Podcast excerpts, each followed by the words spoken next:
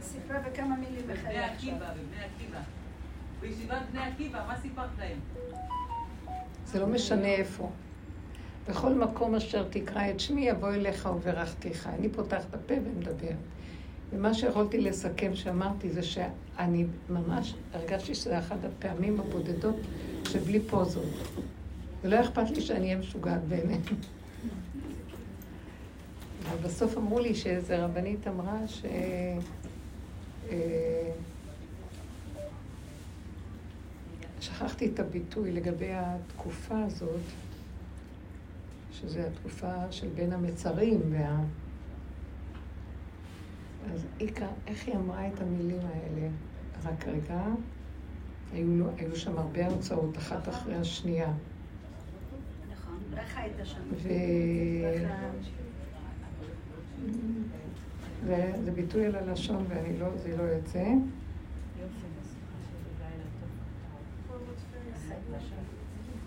כאילו להתעצב אל ליבו, המצב שלנו שנתעצב אל ליבנו. במילים אחרות. וכל כל ה...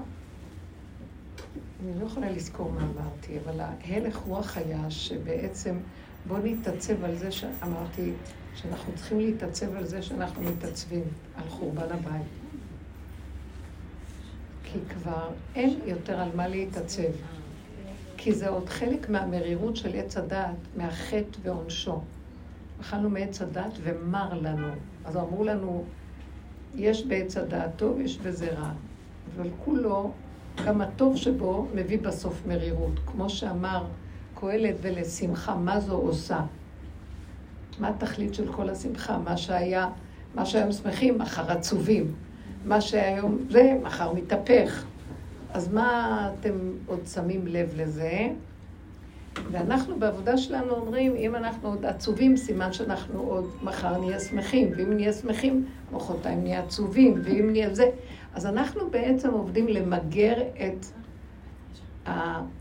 היסוד הזה שאנחנו מזהים אותו, יסוד השינוי והתמורה, עולם התמורות, מטוב לרע, מרע לטוב, מנכון או נכון מכן, ממותר לאסור, וכל עולם התמורות שבייחוד ביסוד הנפש, לא בדעת, שאנחנו כל כך מכורים לו. פעם מצב רוח גבוה, פעם מצב רוח נמוך.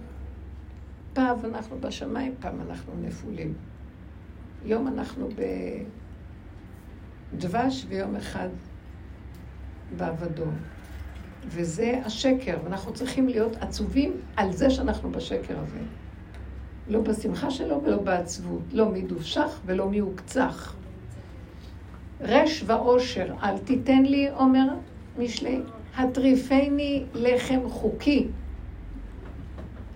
תן לי את מה שאני צריך באמת, את יסוד החוק והגבול הנכון שלי. אל תיתן לי לנוע בין הכתבות האלה. וזה המוח מספר לנו סיפורים, וכולנו נפולים בתוך, והסיפור הזה של הגלות, חייבים לפרק אותו. הוא לא יתפרק אם לא נפרק אותו. זה יתקבע סיפור קשה. אה, רבי עקיבא, אני כל כך אוהבת את רבי עקיבא.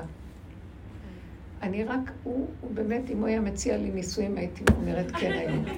אני, מה זה, רואה אותו דמות מדהימה. חכם ארזים, קרחת, טוב לב, הוא היה קרח, לב אמיתי היה לו. והוא, כשכולם אחרי חורבן הבית, הם עלו להר הבית, והם ראו את החורבות של הבית, זה קשה. ואז שועל יצא מבית קודש הקודשים, ואז כולם בכו, אוי לנו שכך עינינו רואות. וכולם בוכים וכאובים מהחורבן. והוא גם הסתכל, ופתאום הוא צחק. ואמרו לו, עקיבא, מה אתה צוחק?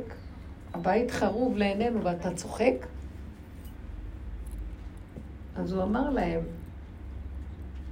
כשראיתי את השועל יוצא מבית קודש הקודשים, אז אני רואה, כמו שהתקיימה נבואה שמדברת על זה שיהיה החורבן ויצא ככה גם תתקיים הנבואה של זכריה, עוד ישבו זקנים וזקנות ויינו וישמחו והכל טוב.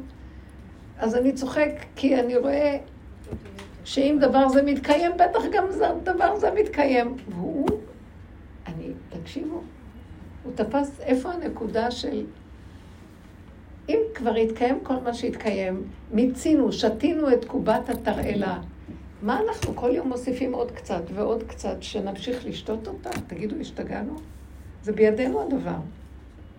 אנחנו לא מזלזלים בקודשי ישראל, אבל אנחנו רוצים, זו קבוצה של אנשים שנכנסת פנימה, בחוץ היא מקיימת, בפנים היא כבר במקום אחר. היא לא מקיימת מתוך שהיא נותנת למוח להאמין בסיפור שמספרים לה. אני לא רוצה להיות עצובה על מה שלא ראיתי, ואין לי כוח אליו. אני עצובה שאני רואה את עצמי. אני חורבן, זו עבודה שעשינו. אז מי שעשה כזאת עבודה, ונכנס פנימה ופנימה בתוך נפשו, ולא היה לנו קל, שראינו את הנפש שלנו ואת השקרים שלה, ואת המציאות שלה, וזה לא קל. מי שהצטער על חורבנה של ירושלים, בנפש הפנימית, הוא יזכה לראות בשמחתה. אנחנו עכשיו יוצאים. תשמחו. אין שום דבר על מה להיות עצובים. כי מתוך החורבות של הנפש שהתבוננו בחורים, צאו מהסיפור הכללי. הסיפור הכללי לא ייגמר עד שלא מישהו יפרק אותו בסיפור הפנימי, ואם יהיו עשרה כאלה יפרקו. אבל יש עשרה כאלה. הנה את ביניהם, את הראש שלהם. ואת, ואנחנו, ויש כבר עשרה. אז יש כבר בית מקדש בנוי, את לא רואה אותו? אני רוצה לראות אותו, אני כבר מרגישה אותו. בטח שהוא קיים, הכל כבר קיים. הכל קיים, אין על מה להצטער. תפסיקו כבר ליילל. תסתכלו על גאולה בעיצומה. אל תשימו לב מה קורה בחוץ ולכל הקהילות והקהל והבלגן וכל הקלקולים והלכלוכים. זה קליפס, קליפות. אל תיתנו ממשות. אז למה את אומרת שאת בגבול ועוד שנייה הנשמה יוצאת, אתה עדיין מרגיש את זה, אז זה גאולה? זה גאולה. בטח שזה גאולה, הגבול זה גאולה. כי אני באה להיות עצובה והגבול לא מתיר לי. אני היום, אה, אחר, דיברתי והדיבור רוממו אותי. לפחות אני אמרתי, אם אתם לא באים לשמוע, לפחות אני אקשיב לעצמי. הכל הופך להיות רק פה.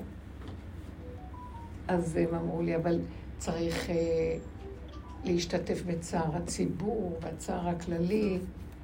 ואמרתי, מי שנכנס לצער, כמו שהעבודה שלנו הכניסה אותנו, פותר את כל הצערים של העולם. כי זה צער אמיתי באמת. ונגענו בנקודה של אין חיים, פירקנו את החיים. ועכשיו יש מי שמחיה את החיים ולרגע. אז אם יגידו לי, ההוא חולה, תתפללי על זה, זה יש להם ככה, אני שומעת, ואני באה לבורא עולם. אני כבר לא מציאות שאני אתן למוח שלי, שהוא אומר לי משהו, לקחת את המשנה למלך ולסדר לו את העולמות לבורא עולם. לא מוכנה להיות במקום השם. אני אומרת לו, אבל אני גבולית, אין לי כוח להכיל. אין לי כוח. עולם מלא מקרים וסיפורים. והיום זה יותר ממה שהיה פעם. פעם היית שומעת פה, היית שומעת שם. היום כל רגע מגיעים ערימות והכל פתוח וגלוי. אפשר להשתגע מרוב מידע ואינפורמציה. ו... ועל כן אני אומרת לה, אבל זה שלך, לא שלי. אני שמעתי, אני מעבירה. אני צינור. תרחם על המשפחה הזאת, תרחם על הילד הזה. תעזור לעמך. תעזור לעם שלך. ואז אני אומרת לך, ברגע שאתה מוצא כמה אנשים כאלה שלא אכפת להם ומזמינים אותך, שלך יהיה אכפת, הוא לא צריך שיהיה אכפת לו, הוא פועל בלי אכפתיות גם. הוא לא כפייתי, הוא פועל. תזמינו אותו. הכוונה, הדיבור שאדם מדבר יוצר מציאות. מה זאת אומרת תזמינו אותו? הוא לא מוחשי, הגוף שלי פועל. אני אומרת עם הפה.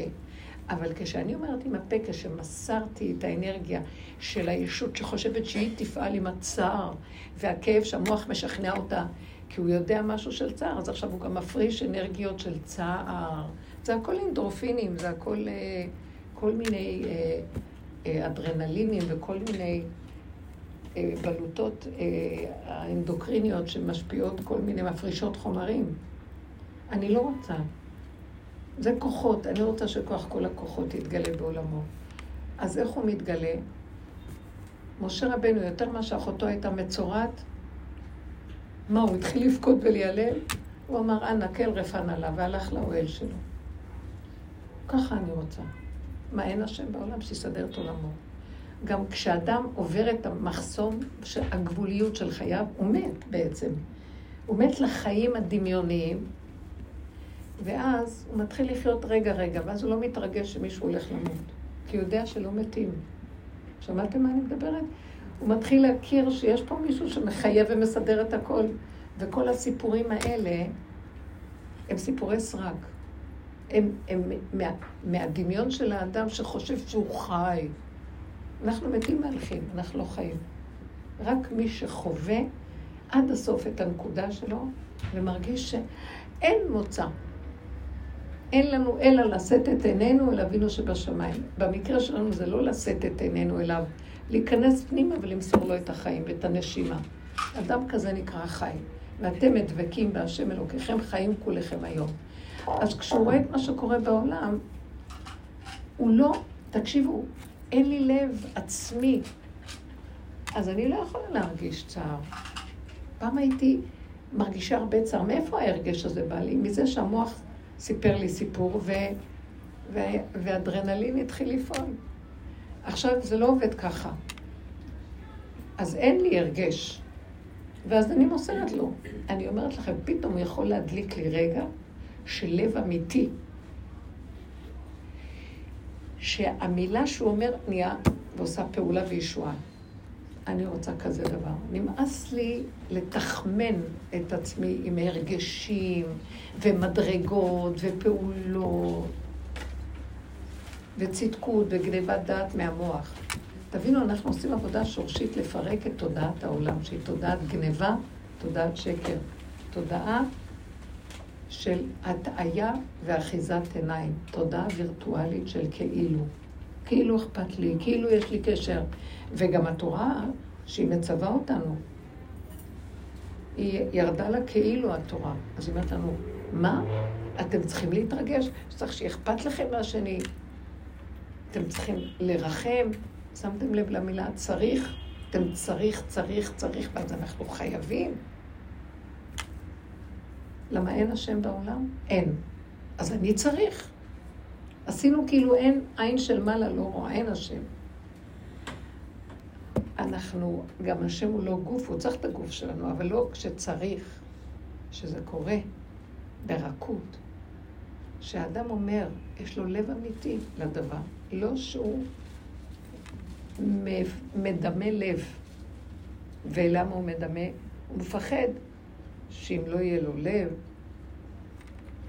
אז הוא יתנתק, אז הוא לא בן אדם, יתנו לו עונש.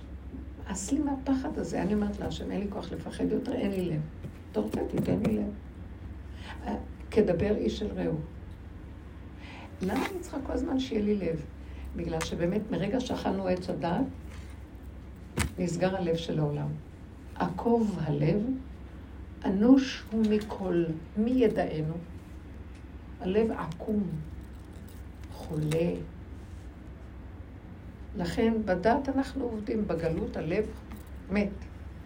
אז המוח חייב לשכנע אותנו שיש לנו לב. הבנתם מה אני מדברת? כותבים לנו את התפילות, ואז אני חייב... מוח מסדר לי הרגש למה שכתוב. אבל זה לא הגדר תפילה, זה תפילה שבלב. איך כותבים לי תפילות מוכנות? כי זאת הגלות. ואני מכריח את עצמי להרגיש, המוח נותן לי פקודה להרגיש. אז המוח הוא שולט בתודעה הזאת. ואני רוצה שהשם יתגלה והוא ישלוט. זה לא מוח של אדם, זה מוח של כל המוחות. זה כוח של כל הכוחות. מוח זה כוח.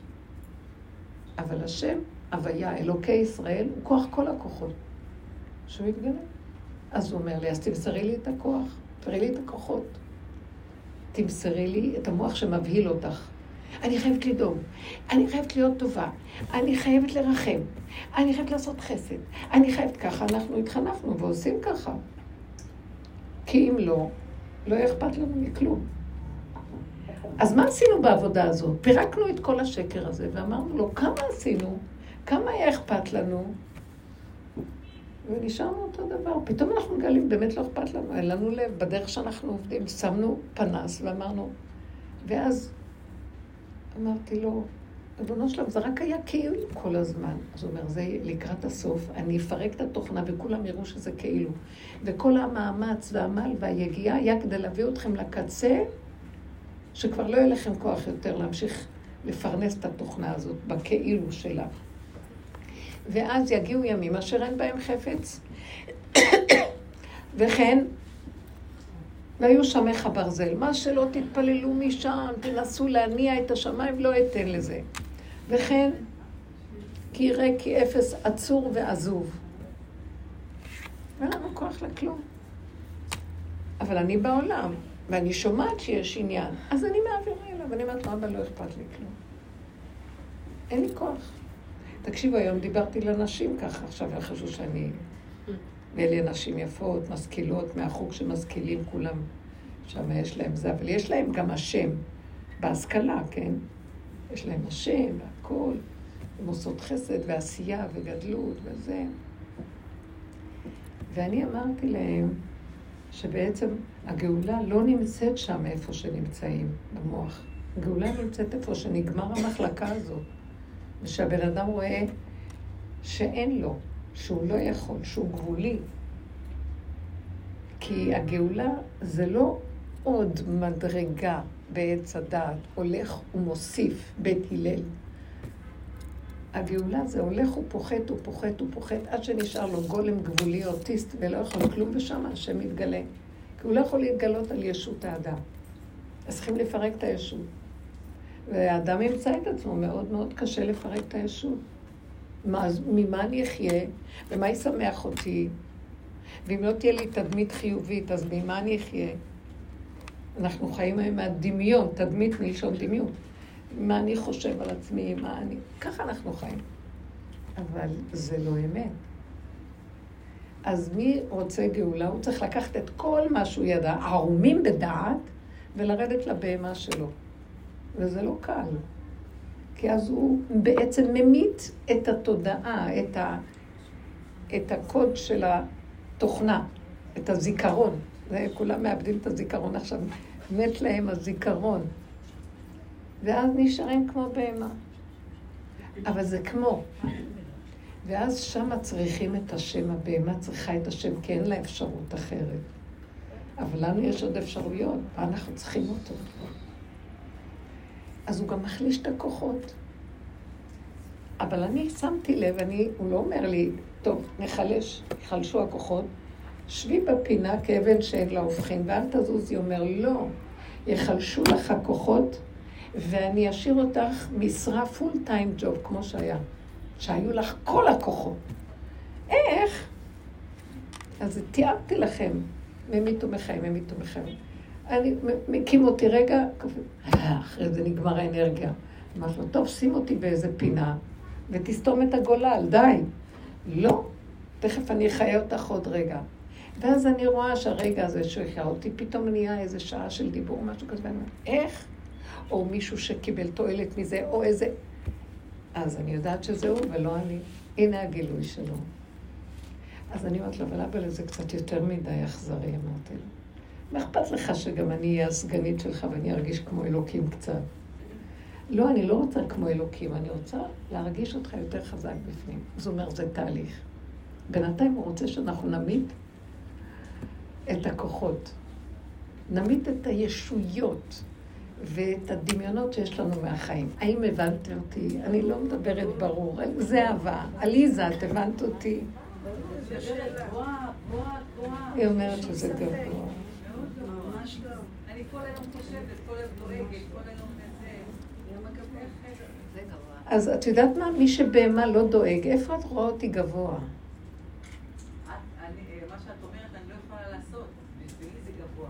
אי אפשר להשיג את זה בגובה. אם יורדים למטה, זה קורה לבד. איך? ברגע שאת דואגת, ואת רואה שאת דואגת, אז תביני שאת כופרת בהשם. לא, את גם מצדיקה את זה. וגם את אה, עושה וי של צדק אסתה. איזה צדקת בעולם. כולנו ככה. הגאולה לא תבוא משם, הגאולה תבוא כי יראה, כי אוזלת יד ואפס עצור ועזוב. צריך לפרק את התודעה הזאת ולא לפחד. אנחנו נמשיך. לנשום. מתפרקת גם מתפרק. הרגש. וה- הרגש, וה- זה, זה קליפת הרגש, כן. קליפת הדעת, קליפת הרגש, קליפת הכוח, אין כלום. ואדם נשאר חי, והוא רואה מי מוביל אותו, ונותן לו לרגע חיות. ואחרי גם אומר לו, זה בסדר, לך לישון, הכל בסדר. הוא יכול פתאום להוריד אור גדול, ויהיה לנו כוח כזה, 40 יום ו-40 לילה לא לאכול ולא לישון ולא לשתות, כמו מוישה רבנו. אבל זה תהליך, הבנתם? זה זמן כזה שפתאום ירד. אבל בינתיים הוא בונה את הכלים. והבנייה של הכלי, כלי הוא כיבוי אורות. אי אפשר כלי עם אור. צריך קודם כל להוריד את האורות המדומים, ואז ניכר הכלי, נכון? כלי. לפעמים נכנסים לאולם, מלא אורות, וזה נברשות. ואת את לא יכולה לראות את העולם מרוב אורות. אחר כך את באה למחרת בבוקר, אין כלום, אין שמחה, אין אורות, אין כלום, תורה, פתאום אה, חשוב, אה, זה המבנה, זה היה האולם, כאן עשו זה, זה משהו אחר.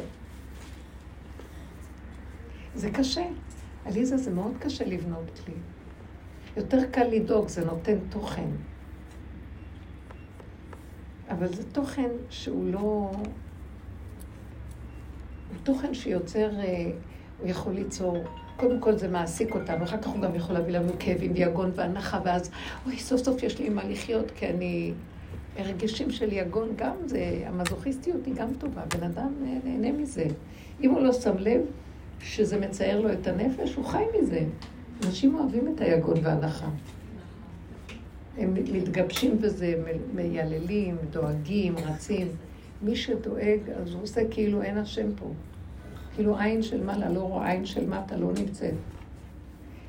אנחנו יודעים הרבה על השם למעלה, אבל אנחנו לא חיים אותו פה.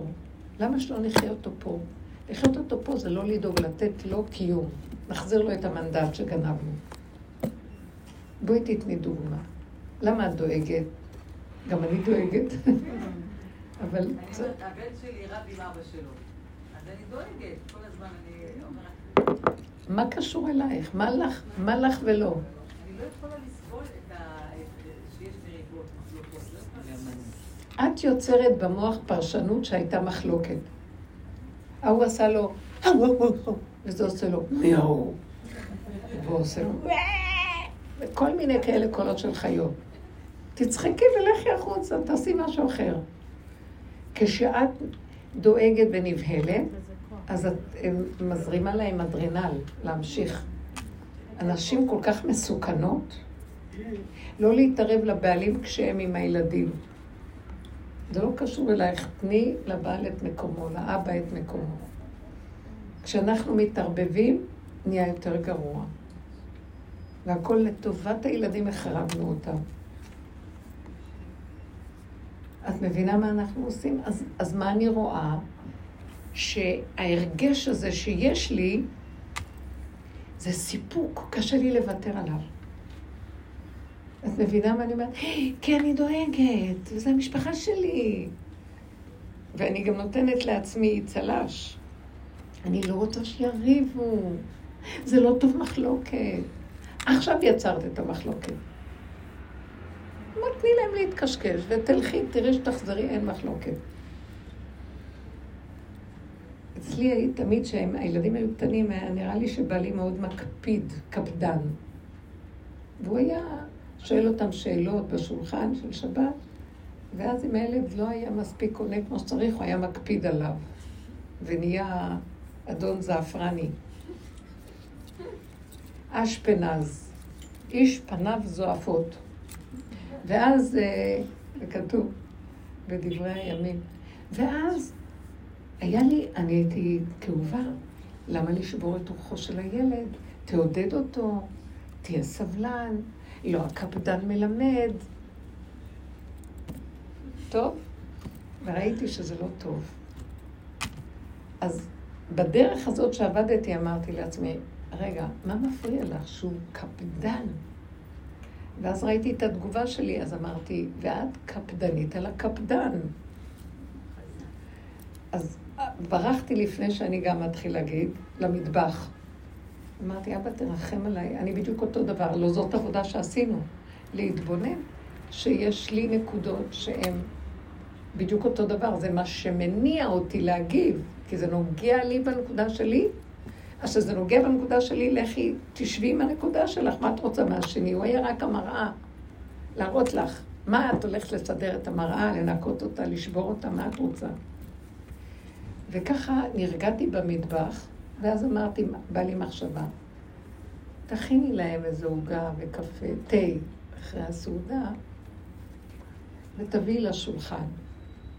כשחזרתי לשולחן אחרי איזה רבע שעה כזה במטבח, אני רואה אותם מחובקים, צוחקים, ובתוך הגמרא לומדים, ומה זה? איפה מה שהיה קודם? הבנתי שאני זאת שמלבה את הדלק, ונותנת דלק למצב. אז אהבתי, זה יותר טוב. בכל דבר, עכשיו אנחנו בגבול שלנו, אני שמה לב שהגבול יוצא לי. יוצאים. קשה מאוד בגבול להיאפק ולעשות עבודה. כי הגבול לא יכול לעשות עבודה. הגעתי, כאילו, אנחנו מגיעים למשבצת האחרונה שלנו כביכול, ואי אפשר לעשות שם עבודה, אז יוצא. עכשיו, זה יוצא, מאחר והגבול זה משבצת, המש... אתה, המבה, אתה, אתה יחיד, איך, איך, איך קוראים לזה נקרא? חד-תאי. החד-תאי הזה יוצא לו, אז יוצא לו. אין לו ריבוי תאים. אבל מה שיש סכנה עוד בגבול שלנו, רציתי לתת איזה טיפ לנקודה של הגבול, זה שלרגע אני יוצא, ובשנייה למי שיש לו מוח עוד גדול, יכול לגנוב אותו המוח ולהגיד, או, אני לא אוותר הפעם, אני לא מוותרת, אני בגבול שלי. הוא מתחיל להגדיר לעצמו את הגבול, ושהפעם הוא כבר לא יוותר כי הוא הגיע לגבול. ואז הוא מוסיף עוד מילה, ואז הוא מוסיף עוד נקודה, והוא מתעקש על הזה, ויצא מהגבול. הבנתם מה אני אומרת? והסכנה מאוד גדולה פה. כי הגבול תמיד חוזר לעצמו ומשתתק. וכשאנחנו... היציאה הייתה נכונה, היא הייתה גבולית, היא הייתה מדויקת. ואין טענה עלינו, ואין דין, ואין שום... לא דנים אותנו. אבל כשהמוח קופץ ואומר, הפעם אני בגבול, זהו, אני אעמוד על שלי. ואני ראיתי כמה בנות שבאו להם כל מיני סיפורים, ואני זיהיתי שלקחו את נקודת הגבול האמיתית, והרחיבו אותה טיפה, החריבו את הכל. הגדילו את הגבול. כי נקודת הגבול היא קטן וחוזרים, וזהו. קחו את הנקודה הזאת. המקום של הגבול זה רק גילוי השם עכשיו. לא שלנו פה כלום, אין לנו קניינות, אין לנו בעלות, ואין לנו שייכות ואחיזה, לא בילדים, ולא במבנה של המשפחתיות, ולא בבעל, ולא בכלום. גם לא במדינה, וגם לא בארץ ישראל, ולא שום דבר. נשארנו גבוליים, ומהגבול הקטן הזה חייב להתגלות איזה כוח כזה, שמשם הוא יתחיל להתגלות נקודה אחת שלו, נר אחד, נר למאה. מתגלה אמת בעולם, והוא ארץ ישראל שלו, המשפחה שלו, המדינה שלו, לפי הסדר נגיד ככה. הוא הזוגיות ממנו, והילדים שלו, והמבנה המשפחתי שלו, והקהילה שלו, והמדינה שלו, וארץ ישראל שלו, והגבולות שלו, לא שלנו. שימו לב כמה אנחנו דורות נלחמים על ארץ ישראל הזו. המוח מוליך אותנו שולל. לקראת הסוף העבודה תהיה אחרת. כל הזמן עבדנו בכלליות. יש ארץ ישראל ויש עם ישראל ויש זה, ואנחנו כל הזמן בכלליות ובכלליות, וכל הרבנים נמצאים שם. זה התודעה של העולם התורני הצדיק, וכל מה שאנחנו חושבים זה מתוך המוח הכללי של עץ הדת. לקראת הסוף השם רוצה שניקח את כל המוח הכללי, נעשה כמו שמונה, שעון חול כזה, ונרד למטה. וניקח את כל הכללית ונעשה ממנו פרטיות, כלום לא שלי. אני רק תא, חטאי, אמבה. לא ש... אתה מנשים אותי, תאכיל אותי. אין לי כאן כלום. זה לא שלי, זה הכל שלך. ניקח את התורה שהשתפרה, השתפרצה החוצה ונתחיל להחזיר אותה ללוחות הראשונים, מבשרי חרוט על הלוחות. זה הנשימה שלי כאן, זה ארץ ישראל. זה הרגע, זה המקום, זה המדינה, זה פה. פה זה הנקודה, זה לא שם.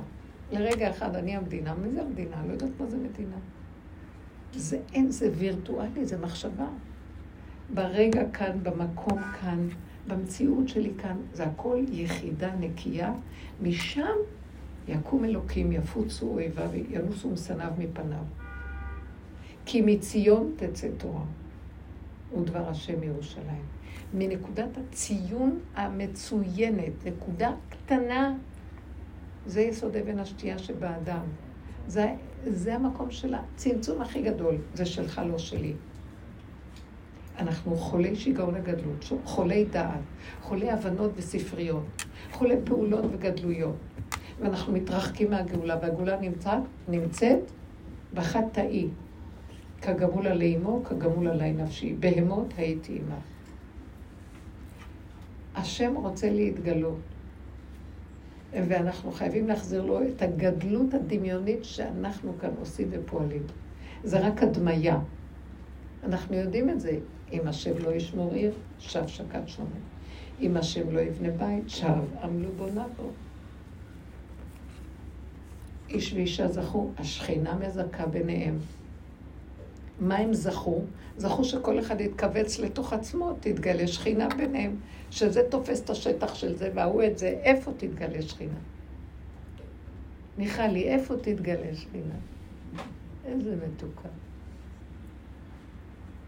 מה יהיה פה? אני מציעה, באורח החיים הנכון עכשיו, זה נקרא שובו, תשובה. תשובו עד השורש הבסיס, ותיתנו את העולם להשם. לא מפרקים מבנים, לא הולכים לארץ אחרת. לא אומרים, אכפת לי אז אין ארץ ישראל. אכפת לי אז אין עם ישראל, אז לא צריך. אני אהיה ככל הגויים. לא. אני אשב באותו מבנה, אבל המוח שלי בתוך האמבה. אז המוח הזה, אחת תאי אומר, אני עם ישראל, אני המקדש, אני ארץ ישראל. אני, אני השם, בתוכי, השם אומר, אני השם, בתוכי. קול בוקע מבפנים, מבין הקרובים, מתגלה השם שבאדם. השכינה נמצאת בפנים. שהוא יקום ויסדר את עולמו. אני נותנת לו מציאות. אני לא אני, אני לא מציאות. אני השם, זה הוא אומר. אני השם אשר הוצאתיך מארץ מצרים. הוצאתי אותך מהתודעה של המיצרים, של תודעת עץ הדת. אז בבקשה, זה שלך העולם. אין יותר שיש לי אלוהים אחרים על פניו. זאת אומרת, אין עוד מלבדו בתוכי. זאת אומרת, כל מה שעובר זה הוא וזהו. זה הוא זה. אין לי ספק ואין לי אפשרות ואין לי התלבטות ולא מעניין אותי, אני גם לא רוצה. טיפה שאני רק מתחילה אה, להתרחב באיזה הרגשים, סימן שהעולם גונב אותי, אז תזהרו, תחזרו אחורה. טיפה אנחנו נופלים, תזכרו לחזור אחורה, לא להתרחב. זה שלו. תקשיבו, הוא יתגלה, והוא יתגלה דרככם, והוא יצליח כל פעולה שיעש, שאנחנו נעשה. כי זה שלו ולא שלנו. והוא מנהל את עולמו, והוא מסדר את זה הכי טוב איך שזה צריך להיות. אנחנו לא במקומו. ולא לתת למוח ליילל ולבקר ולשפוט ולדון, מה קרה לי, איפה אני, כאילו, מה הייתי קודם, דמיונו. מה יש לכם עוד להגיד? תגידו לי גם.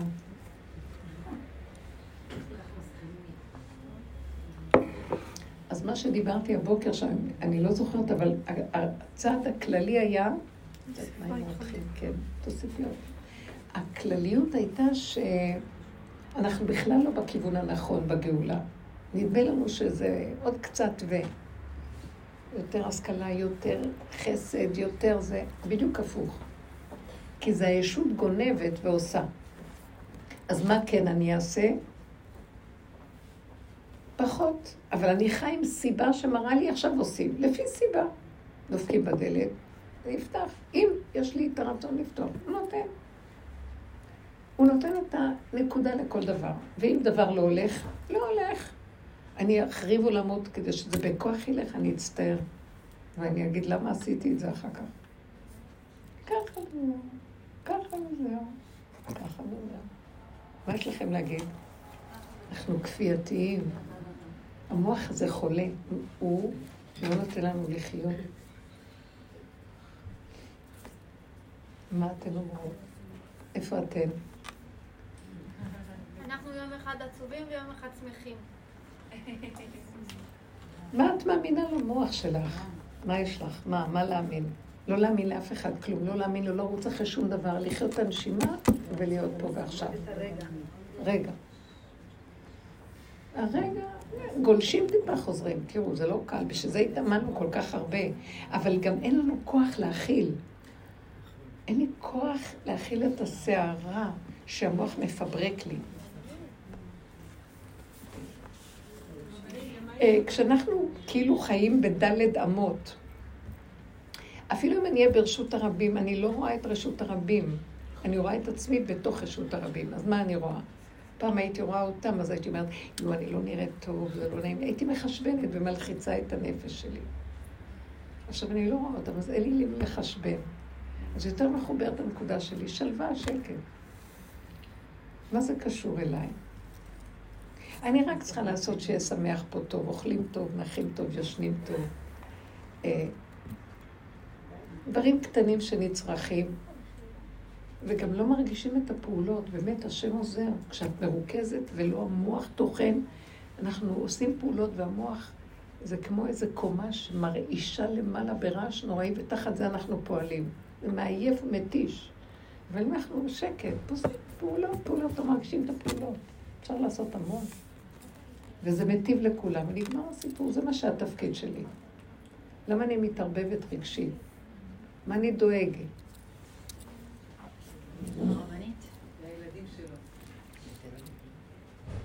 זה, המוח מספר לנו סיפור לפי ספריית הערכים, זה לא טוב שרבים, זה לא טוב שזה... את יודעת מה? זה באמת לא טוב. אז צאי החוצה שלא תוסיפי דלק למדורה. אנחנו כל כך מסוכנים. אם היינו יודעים, לא היינו בכלל, היינו נזהרים מאוד מאוד. לא להתערבב. הרבנית? כן. כאן. יפה. זה כזה יפה שאת מדברת על הדברים האלה, כי בדיוק השבוע קרה לי כזה ש... תמיד אני מנסה לסדר תתחילי. מההתחלה. אני אומרת, זה מאוד יפה שאת מדברת על את זה רציתי שתשמעו. עוד פעם. כי, כי זה באמת, כאילו כל מה שאת מדברת מתאר את מה שעברנו, כן. ממש. וזה דברים חדשים תמיד. אמ, אני תמיד דואגת שה, שהחלק הראשון של היום, עד שהילדים חוזרים מהמסגרות, יהיה מלא בדברים שעושים לי טוב. כן. ו... אבל את עוד דואגת. בדיוק. ואני גם תמיד קראתי לזה להיות נאמנה לעצמי. כן. כאילו קראתי לזה להיות נאמנה כל עוד את ליחידה. באה כאילו, באחד הביתה. כן. נראה לי, לא בגלל שאני באה... אה, כן. ו- והשבוע מה שקרה לי זה שפשוט הייתי קמה בבוקר, שולחת אותם, וישר העיניים שלי כאילו נסגרות ואני רוצה לחזור לישון. אז בסדר, ראשון, שני נתתי לעצמי, חזרתי לישון, לא, לא הקפדתי על עצמי כמה שהייתי צריכה.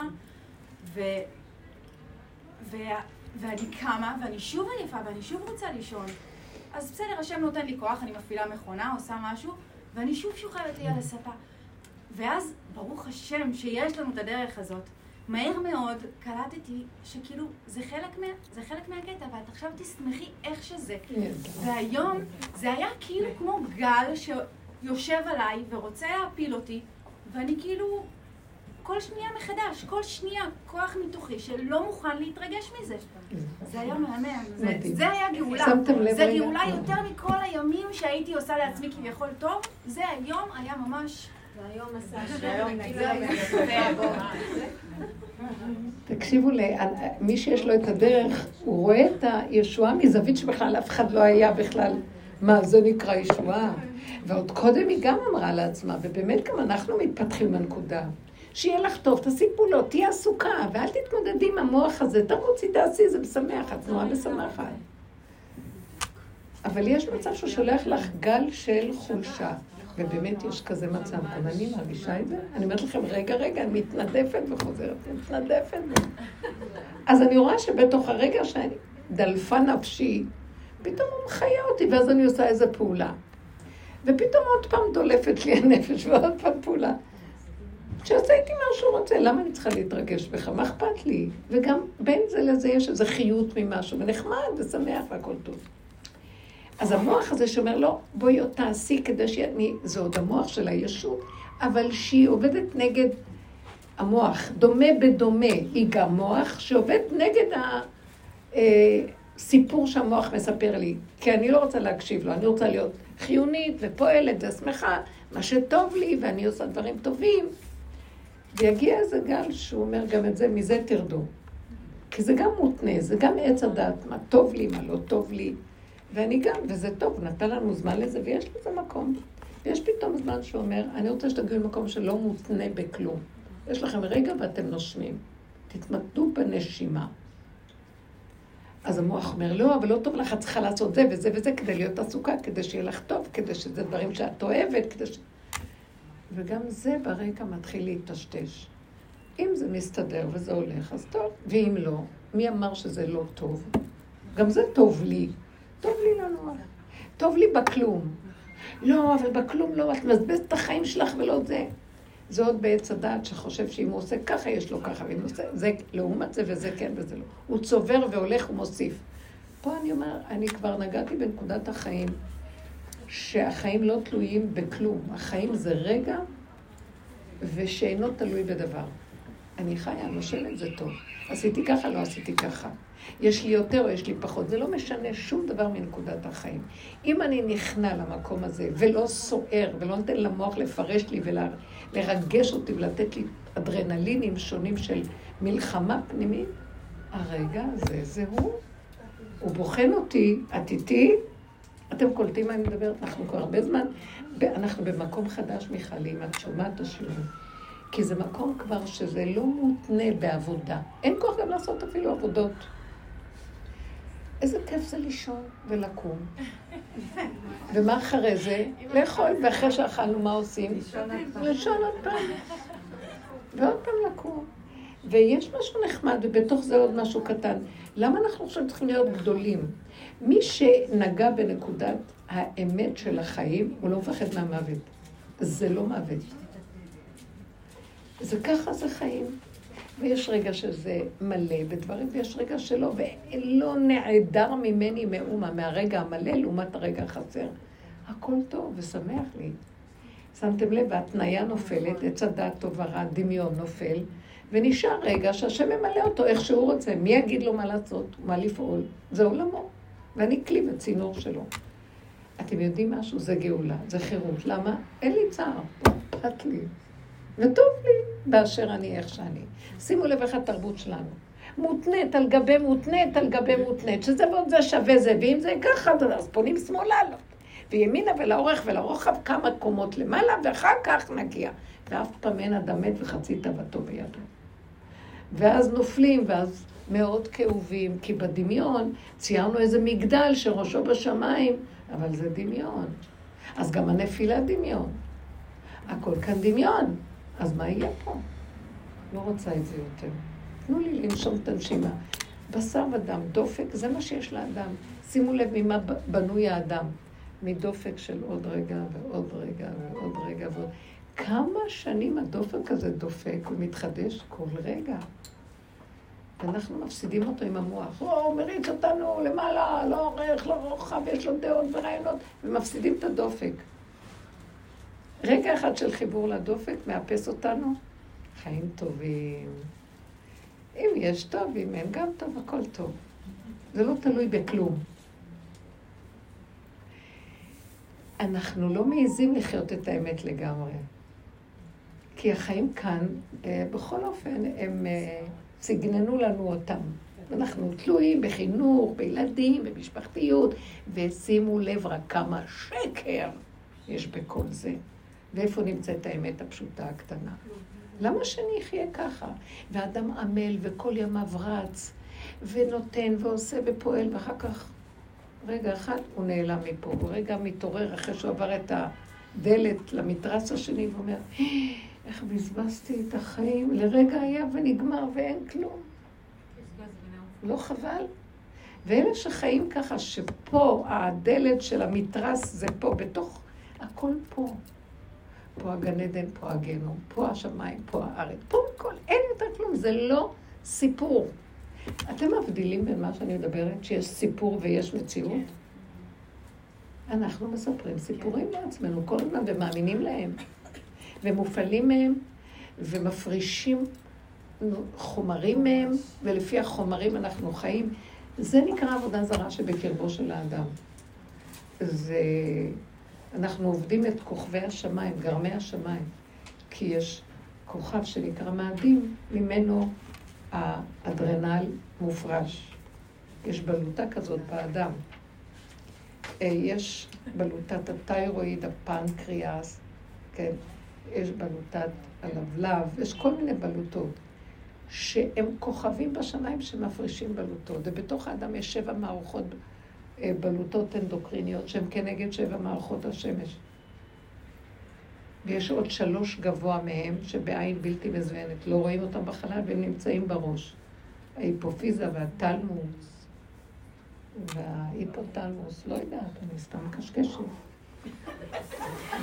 אבל זה בדיוק as above, so below, כמו שלמעלה כך גם למטה, זה הכל בתוך האדם.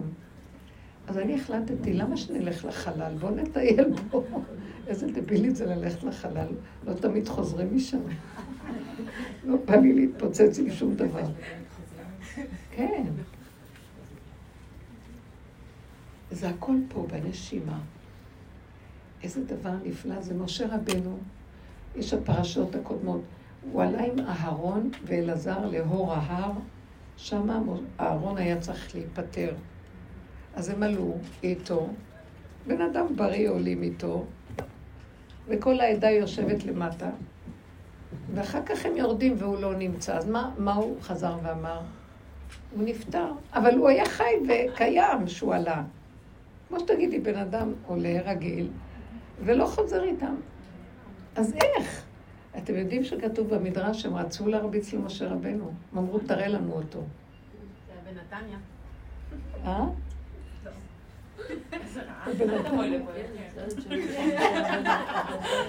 משהו, ממש במדרש כתוב שהם לא האמינו לו, רצו לקרוע אותו. מה זה פה, אהרון? היה לנו כאן אחד שאהב אותנו. רודף שלום, אוהב שלום, מקרב אותנו. קרב איש לאישה, עושה פעולות טובות. איפה הוא נעלם לנו? מה הוא עשה? הוא ישב על המיטה, אמר לו, סגור את העיניים. סגר את העיניים. כווץ את הידיים, כווץ את הידיים. מה עוד אפשר לסגור? אה, תסגור את הפה, סוגר את הפה. תגיד שמע ישראל, אומר שמע ישראל. יצתה נשמתו, לאן הוא הלך? איפה הוא נעלם? חי וקיים, הוא לא נעלם. פשוט עבר פאזה אחרת. מה, מה, מה? איזה מה? אה? עבר לאטמוספירה אחרת, שאם היינו מבינים כל האטמוספירות הן פה, אם היה לנו דקות קולטנות של תדר, היינו קולטים את כל התדרים. היינו רואים את הנשמה פה, היינו מתקשרים איתם, מדברים איתם.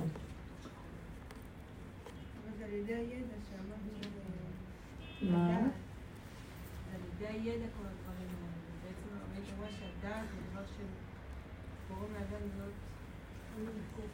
לא. גם זה דעת, צודקת, אנחנו יודעים, אבל באיזשהו מקום ידענו, שמנו את זה בצד, וחוזרים לבעמה הפשוטה שלנו. משם חשים את זה ומקבלים את המהלך. איזה דבר יפה זה, אני חשבתי על זה, איך זה? עולים, סוגרים, וזהו, הולכים לישון. לא הולכים לישון, מתעוררים למציאות אחרת. אז אנחנו עושים את אותו דבר, ומתים לתודעה הקודמת, ומתעוררים פה, באותו גוף, לתודעה אחרת. מה ההבדל? אני בעד. סורח בת אשר חייתה 400 שנה. היא גם הייתה בממית ומחייב, ואחר כך נשארה פה 400 שנה. שמתם לב? הדרך שאנחנו עובדים מביאה לנו את המקום הזה.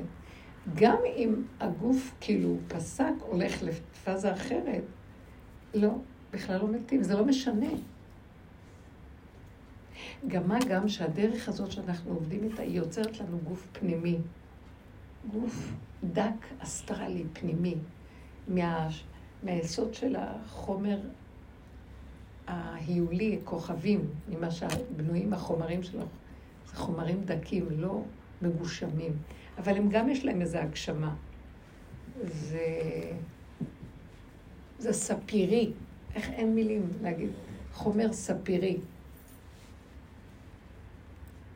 כתוב ש... שבחורי ישראל, שבמתן תורה, ויאכלו וישתו ויחזו את האלוקים. והנה לרגליהם כלבנת הספיר. משהו ספירי כמו ענן זך של צורה מסוימת. וזה מקום שבתוך הגוף הזה יש עוד גוף, וזה מה שנשאר. זה לא כמו הגוף הזה. הדרך שלנו מביאה אותנו למקום הזה, יותר פנימי, יותר שקט, לא רואה, שיש לו חוקים שונים. בסדר, כל מה שעברת עם הגוף, עם הכאבים, זה מכניס אותנו פנימה. לא אמות כי אחיה, אומר דוד המלך. ואספר מעשה הוא נכנס לספירה ספירית, לא מהמוח שמספר לו את הדמיונות. הבנתם? אז יופי, אנחנו כבר נהיינו כאן מקובלות. אבל כולם הולכות לישון, אני רואה. חבר'ה, תחזרו, לא התכוונו שאנחנו נעלם מהגוף. מה תשאלו? כן, כן. הייתי השבוע אצל שכנה שהיא מבוגרת, היא כמעט בת מאה. ואז היא אומרת לי, בצהריים באתי לבקר אותה, אז היא אומרת לי, בואי אני אספר לך על העולם. אז, אז אני שומעת אותה, ואז היא אומרת לי, מה את חושבת? אנחנו רק גופות כאן. הבית, המתים, אין הבדל בינינו לבין המתים, ככה היא אומרת לי. אין שום הבדל. מה את חושבת, שהם לא עובדים שם? הם עובדים קשה מאוד, הם עובדים יותר קשה מאיתנו, רק מה ההבדל? שאנחנו אוכלים והם לא אוכלים. זה מה שהיא אמרה לי. אנחנו אוכלים, הם לא אוכלים. היא כוונה, הם עובדים קשה, זאת אומרת, כשאדם בעולם הזה לא נוגע בנקודות הפגם ולא כביכול מכיר ומתקן, אני לא אוהבת את המילה תיקון. אז אחרי שהוא יוצא מהגוף, מה שנשאר לו זה התודעה עם הסימני שאלה והספקות והכאבים והדמיונות, וזה מעביד אותו. וכאילו רודפים אחריו והוא בורח. הדמיון גורם לו, אתם מבינים? זה נמשך, הנשמות אחרי כן נמשך, נמשך להם הרבה זמן.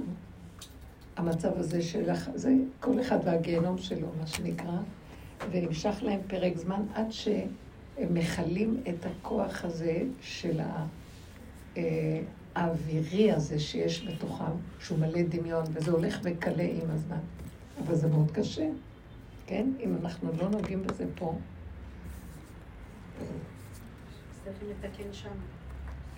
זה לא נקרא שהוא מתקן, כי אין תיקון שם, אי אפשר לתקן שם.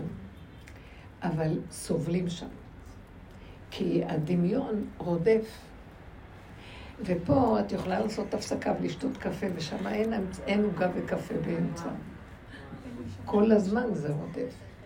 גיהנום. זה גיהנום. אז אנחנו צריכים, העבודה הזאת מאוד חשובה.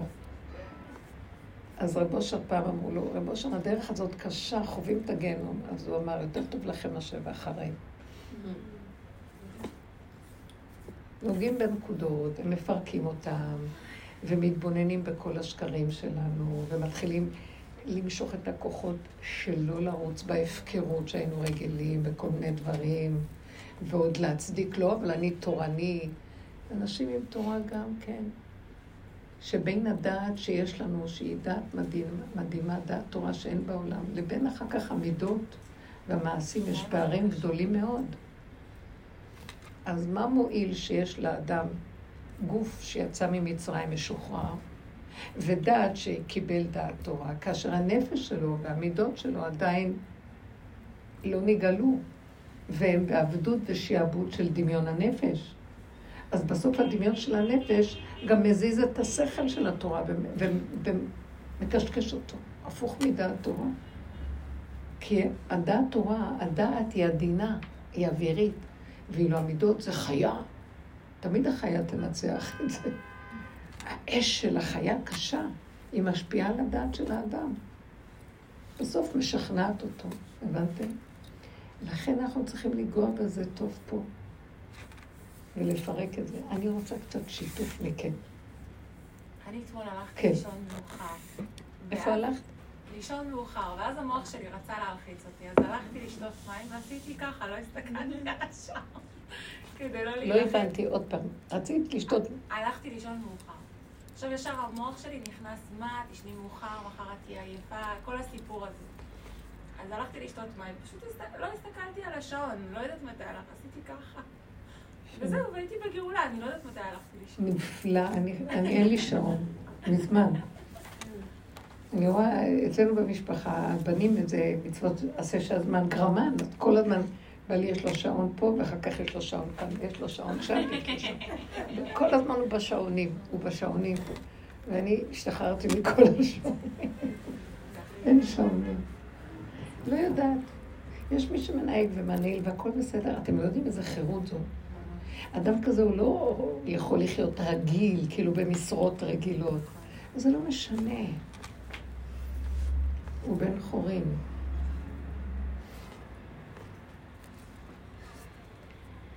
מה עוד? יש לי דוגמה. כן. היא מצחיקה, אבל היא דוגמה קטנה. ביקשתי מהבת שלי לעשות משהו והתחילה להתווכח. ואז היה לי את המוח אומר, את צריכה לחנך אותה.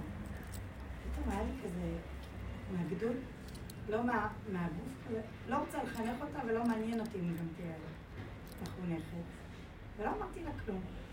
ואז היא הלכה ועשתה את מה שביקשתי, בלי שאני אגיד לה, וגם אז זה לא אכפת לי שהיא עשתה או לא עשתה. כאילו זה היה כזה, לא אכפת. נקודה. כן. יפה. לא זכרתי כאילו גם מה אמרתי לה. והכל התבצע. זזת, הזזת את הישות שיודעת, שמתווכחת, שעונה, שיש לה ערך, חינוך וכל זה, ומצדיקה את המציאות שלה, ומפרנסת את השוד ושבר הזה של הרגש וההתרחבות. זזת הצידה, אמרת, לא מעניין אותי. היא עשתה מה שצריך, והכל היה בסדר. אנחנו לא נותנים להשם להתגלות, כי אנחנו יודעים הכל.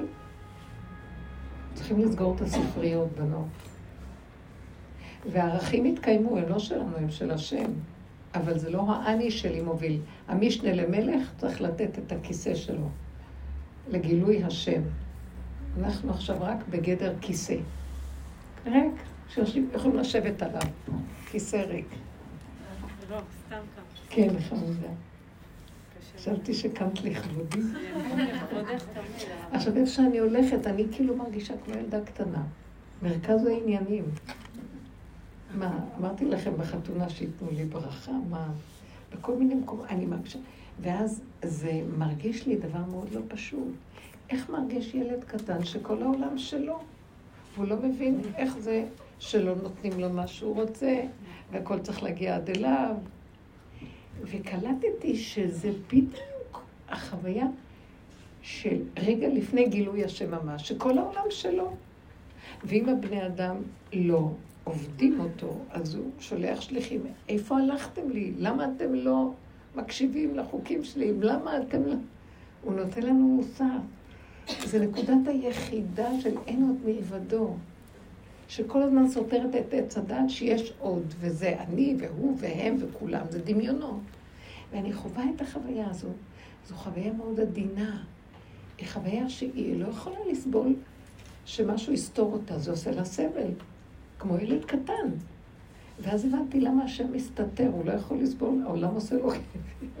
כאילו, התודעה הזאת פה לא, אי אפשר לחיות בה. אתם מבינים מה אני מדברת בכלל? זה כאילו, כדי שיהיה גילוי השם פה, אני חייב להגיע למקום הזה של כמו ילד קטן, תמים, שרק כל העולם נברא בשבילו. לעולם יאמר אדם, בשבילי נברא העולם. וזה ביני לבינו, בתוך הנפש. שמתם לב לדקות הזאת? מי שמבין, מבין. זה מדרגה פנימית דקה. עכשיו, מה זה קשור כל העולם? אז אני מאוד נזהרת לא להיתקל עם העולם, כי זה עושה לי כאבים. כי זו תודעה גסה, קשה, של ריבוי, שכאילו, מה? מה, את רק חושבת על עצמך? כן, כי רק אני קיימת בעולם. מה קשור בכלל כולם פה? אבל אני יודעת שהם קיימים ואני מכבדת אותם, אבל הם לא שלי, הם שלו. אנחנו חיים בתודעה, כל מה שזז שלי, יש לי מה להגיד עליו, יש לי מה לחשוב עליו, אני מתרגש ממנו, אני, יש לי דעה, יש...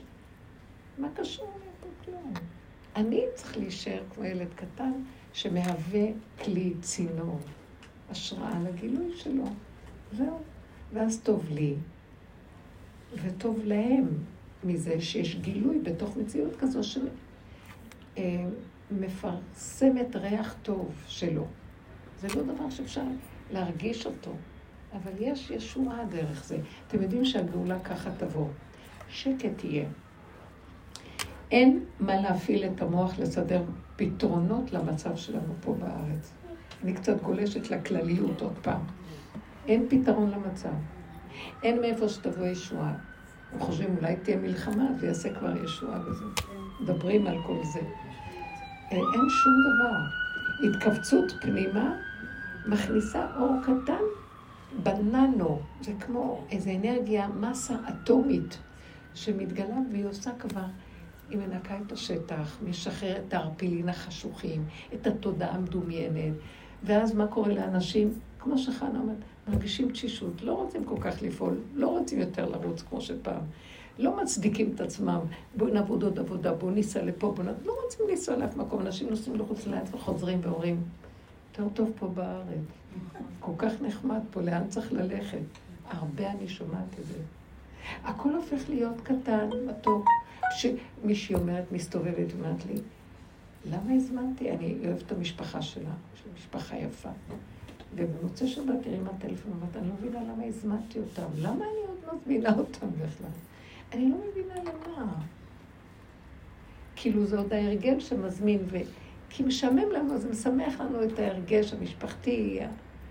ופתאום היא אומרת, מה היה? זאת ירדה על זאת, וזה אמר על זה, ודיברו לשון הרע, ואחר כך גם ביקרו אותי, וזה שפט את זה, וזה, וכולם אחר כך הלכו, השאירו לי את הכלים. אז מה, מה עשיתי שהזמנתי אותה? עוד פעם היינו אומרים, טוב, אבל זה משמח אותנו. זה. היום זה כבר מתחיל להיות רוח חדשה באה לעולם, שהיא יוצאת מתוך אותו בן אדם שחי את המשבצת האחרונה. והיא לאט לאט עולה ואומרת, לא צריך, לא צריך, לא צריך, לא צריך את כל זה, תהנו, תחיו, תשמחו. אז מה, אני קמתי ואני עייפה, אז תשני בספה. אחרי זה קמתי וזה, ואחר כך אני הולכת לשמוע, זה בסדר. הרגע הזה הכל בסדר. אין, אתם מבינים? זה לא המוח שמצער אותי בביקורת והשיפוטיות, כי יש לו איזה ערכים נעלים. נגמרו הערכים, שם הוא יתגלה. ויהיה שמח, ופתאום יבוא אדון אליך לו. פתאום הכל יראה, וכבר מתחיל להיראות ככה. חבר'ה, זה עוד סוער בפסיכולוגיה של העולם, בתודעה הזאת. אבל באמת, באמת, לא חסר שום דבר. הגאולה פה כמעט בעיצומה. נכון. שפע לא נורמלי. לא חסר דבר. אנשים, אבל מה? בפסיכולוגיה תשושים, תשושים ממה שהם, מהמשמעות, מהפרשנות, מהפוליטיקות, מהמריבות ומהכעסים ומהזוגיות, ומ... לא מהזוגיות עצמה, מכל הבלגן שמסביב. והם לא רוצים, לא רוצים לפעול, להביע דעה, שקט. מתחילים להעריך את השקט. אנחנו בפרשת מטות מסעי שהם חונים על גבול ירדן יריחו, לפני שהם נכנסים דרך הירדן, מעבר הירדן, לארץ ישראל. וזה המקום, זה גם הפרשה שמדברת אה, על... זה הנדרים, בחלק הראשון, שזה השכינה הגבוהה. נון דר, נדר, שזה שער החמישים, שזה השכינה העליונה. וגם הגבול שלפני שנכנסים לשכינה התחתונה, ארץ ישראל. ארץ קטנה, שכינה, השכינה, זה כמו שנגיד לאה ורחל. לאה רוחנית, גבורה, ורחל היא קטנה, הכל בצמצום, הכל בגבוליות, אין אונים. עכשיו אנחנו בגבול של הכניסה למקום הזה של ארץ ישראל, שזה ארץ, זה גם מוזכרים פה הגבולות של ארץ ישראל, מוגדרים. איפה הגבולות שבהם מתנחלים השבטים. והגבול מגדיר. והגבול הזה מתגלה בו ישועה. זה השם, כי בגבול הוא מתגלה. אז מאוד חשוב הגבול, שאדם יכיר את גבולו, וישב עם גבולו, ולא ירים את הראש מגבולו, כי ייכנס ארס בתוך הגבול שלו, והוא לא יכול להכיל את הארס הזה. וזה ארץ ישראל. ארץ אשר עיני השם אלוקיך בה תמיד. מההתחלה ועד הסוף. בכל התהליכים הוא נמצא שם. זה רגע, ובקטנה הזו הוא מברך את הכל. למה לי ללכת בגדולות ונצורות? לא תחסר כל בה. הכל בקלות קורה. לא חבל לי להפסיד את זה, שאני רואה שלבד הכל נעשה. זה לא ארץ עכשיו שנכנסים לתודעה החדשה בגבוליות. אין לי כוח להפעיל שום דבר. אני מתחילה, ופתאום הכל דועך. הוא אומר לי, אני שמה. בכלום זמן ומקום ואנרגיה אני פועל ישועות. למה את צריכה? הכי טוב לי. לא רוצה לחשוב. לא רוצה להתווכח, לא להתנצח. לא רוצה גם להרגיש. לא רוצה לרדוף אחרי... פעם הייתי אומרת, בוא נראה, זה יש לו אמת, בוא נרדוף אחריו. זה ככה, בוא נראה, בוא, בוא נחקור, בוא נ... הגבול קטן ויש בו הכול. וזה הכניסה לבחינה של ארץ ישראל היא פנימית, היא נקודתית בפנים. אם נהיה ככה, יקום כאן השם, והוא יכבוש לנו את הארץ, והוא יסלק את השונאים, והוא יפרק את השלטון הדבילי הזה, כמו שאנחנו עכשיו תחת שלטון מוזר, שזה פשוט תודעת עץ הדת בהתפתחות אה, תאים אה, שהתרבו ואין לנו שליטה ככה נראה התודעה פה עכשיו. ריבוי תאים שצריכים כימותרפיה כדי להפסיק אותם, חס וחלילה. שקט, כנסו פנימה יותר. מה חסר? מה חסר לכם? מה חסר? צריכה בגד, לכי תקני. כסף. צריכה לאכול משהו, תקני, תבואי תאכלי. לא לקנות הרבה מדי, לא ללכת גדול. רגע, רגע, קטן, קרוב אליך הדבר מאוד. יש צורך שלפעמים קונים יותר, יש צורך של פחות, הכל קטן ופשוט. בלי להפעיל את המוח, ובלי לדאוג. עליזה, בלי לדאוג. בלי לדאוג. דאגה לא מביאה שום תועלת. שום דבר. לא תוכלי לשנות שום דבר. מה יש כאן? זה... רב אושר היה אומר שהדאגה זה ממש כפירה. הוא לא היה מרשה שידאגו על כלום. כל מי שבא ואמר דואג, זה מהתודעה שאנחנו מפרקים אותה, רוצים לפרק אותה, לא לדאוג. כן עושים פעולות. ויש פעמים מישהו לא צריך לעשות פעולות. הולכים, לא ברעש השם, כל דממה דקה. עכשיו תגידו עוד שאלות בכיוון הזה. כן. לא כדאי לך. אני ברחתי מהבית.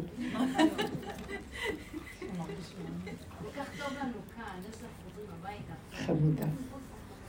פשטות. אני אומרת לכם, תזהרו, כל הדרך שעבדנו, לא להגיב ולא לצאת ולא לפרנס את המצב הזה. קטן, ולה... זה דועך לבד עכשיו. קטן ודועך. ואיך שזה ככה, לא חסר דבר. בלי שיפוטיות. ובלי ביקורת. זה הרסני. לא לבקר את המשבצת, כי אין לה אפשרות אחרת, היא רק משבצת אחת. אחד טעית. תגדירו את זה לעצמכם. זו מלחמה יומיומית, זה לא דבר פשוט. לא נגמרה היום- המלחמה. היום, היום, היום הייתי... היום המלחמה היא כשיש עוד אה, כוחנות להתנגד. לא בא לי. אני אין לי כוח להתנגד. היום למשל הרבנית לא הלכתי להתאמן. אבל המוח שלי, לא יכולתי, היה לי מאוד מאוד קשה, הייתי מותשת. אמרתי, זהו, אני הולכת להתאמן. מאה אחוז, מה לא קרה? קרה שום דבר, מה קרה? אבל מה קרה במוח? המוח לא נותן לי שקט. למה לא הלכת? את היית צריכה ללכת. ואם את היית הולכת... אז אמרתי, איך אני מתפתלת עם דבר? הוא לא- לא מניח לי, הוא כל רגע מטריד אותי וכל... אז לכי לא? להתאמנות. אז אני אמרתי לו, לא, לא, לא, לא הלכתי. אז מה אני אמרתי לו? שהוא יעזוב אותי בשקט. אמרתי לו, רגע, שאני אבין, מה קרה? אז לא הלכתי. השבוע תמות, אז אני אלך. ורק אז זהו, זה נח. לא, אני הייתי אומרת, אני כבר הולכת, אני כבר הולכת. אני כבר הולכת. כשאני אמרתי לו, שבוע הבא אני אלך, מה הבעיה? אני לא קרה כלום, שבוע הבא אני אלך, אני ואז כבר, הפסיק אני כבר. להטריד אותי. חמודה. אה, זה פשוט לא יאומן. תקשיבו מה זה ההתעמלות הזאת. אבל הרבנית, אמרת לי... זה עוד להיכנס המוח, זה עוד המוח, כמו שחנה אמרה. אז אני, כמה יש לי ערכים שלי, ואני, מה שאני צריכה, ואני מפרנס, משמחת את עצמי, ואני עושה דברים טובים. אין עצמי. למה אני חייבת להתעמל כדי להרגיש טוב? כי זה המוח של עץ הדת, הוא מתנה את זה, זה לעומת זה. ובאמת, באמת, עצם הנשימה שלי באותו דבר, זה בסדר גמור. היו הרבה שהאריכו ימים 120 שנה, והם לא התעמלו בכלל. הדור הזה השתגע. כי זה ככה זה, זה עץ הדעת, בשיא של ה... זה שלו. הם השתגעו כבר, אין רגע בלי איזה עצה למשהו אחר. עם כל כך הרבה ידע ודעת. אבל הרבנית, את אמרת בשיעור קודם משהו, אני פה. אמרת להיכנס לתוך הרגע הזה שכאילו... כן. אני אגיד, ראיתי השבוע מלא חרדות כאלה, עד שבסוף כבר לא היה לי כוח להזיז את המוח של החרדה, נכנסתי לתוך החרדה, יפה. נהרגתי עם הפלישתים האלה, ויצאתי ממנה. ככה אני גם לאחרונה ראיתי שכשאני נכנסת עד הסוף, היא נותנת לו לקשקש למה לא הלכת, ואני מסתכלת עליו, מסתכלת, לא רוצה לענות לו בכלל. לא להתייחס אליו, אני פשוט עוברת במדוכה למטה, למטה, למטה. נגמר, אין לי כוח לענות, לריב, להתרגש, להתפעל. זה, הוא גונב מזה כוח להתקיף מחדש. זה מה שקורה לי עם היום שמח, יום עצוב. כן, את מסכימה ככה. ולמחרת אני קמה שמחה, כאילו לא היה כלום אתמול. כן, גם לא צריך לתת לזה ממשות, שזה היה עצוב או לא עצוב. זו, זו, אני קוראת לזה בשם. אין, אין דבר כזה יום עצוב. לא, פשוט, הכל פשוט. אין משמעות. אז שימו לב, אני אומרת לכם, התודעה בהתפרקות. מאוד קרוב, הדבר קרוב מאוד מאוד. מאוד קרוב. מה שמעתם אולי? אולי... שמעתם אולי שהוא הגיע, משיח ל... ואתם לא, מסתירים לא את זה ממנו. אה? הוא בתוכנו כל רגע, כל נשימה. לא, אפילו אני לא מחכה. לא מחכה, גם אין לי למה. הכל פשוט. לא רוצה כלום. תהיו בשמחה, אבל פשוטה של הרגע. גם אם ראית שהיה לך איזה רגע עצוב, תיכנסי בתוכו ותראי שאין כלום. אין כלום. בסדר, הוא עבר. זאת אומרת, מפה יש איזו הגדרה וכותרת וצבע, ומפריש איזה חומר של הרגש. זה הכל, אבל אין כלום באמת. אין כלום. ממש. כי רגע יביא, יגידו לך איזו שמועה שמחה, פתאום יעלה מעצבות. משעמם. זהו. וזה, תדעו לכם, אנחנו יום אחד נראה את התוכנה ולא נאמין שזה מה שישב לנו במוח. כתוב שלעתיד לבוא השם, אה, מה, אה, הצדיקים רואים את ההר ואומרים, איך, איך יכולנו לעבור אותו, והרשעים אומרים, איך לא עברנו אותו?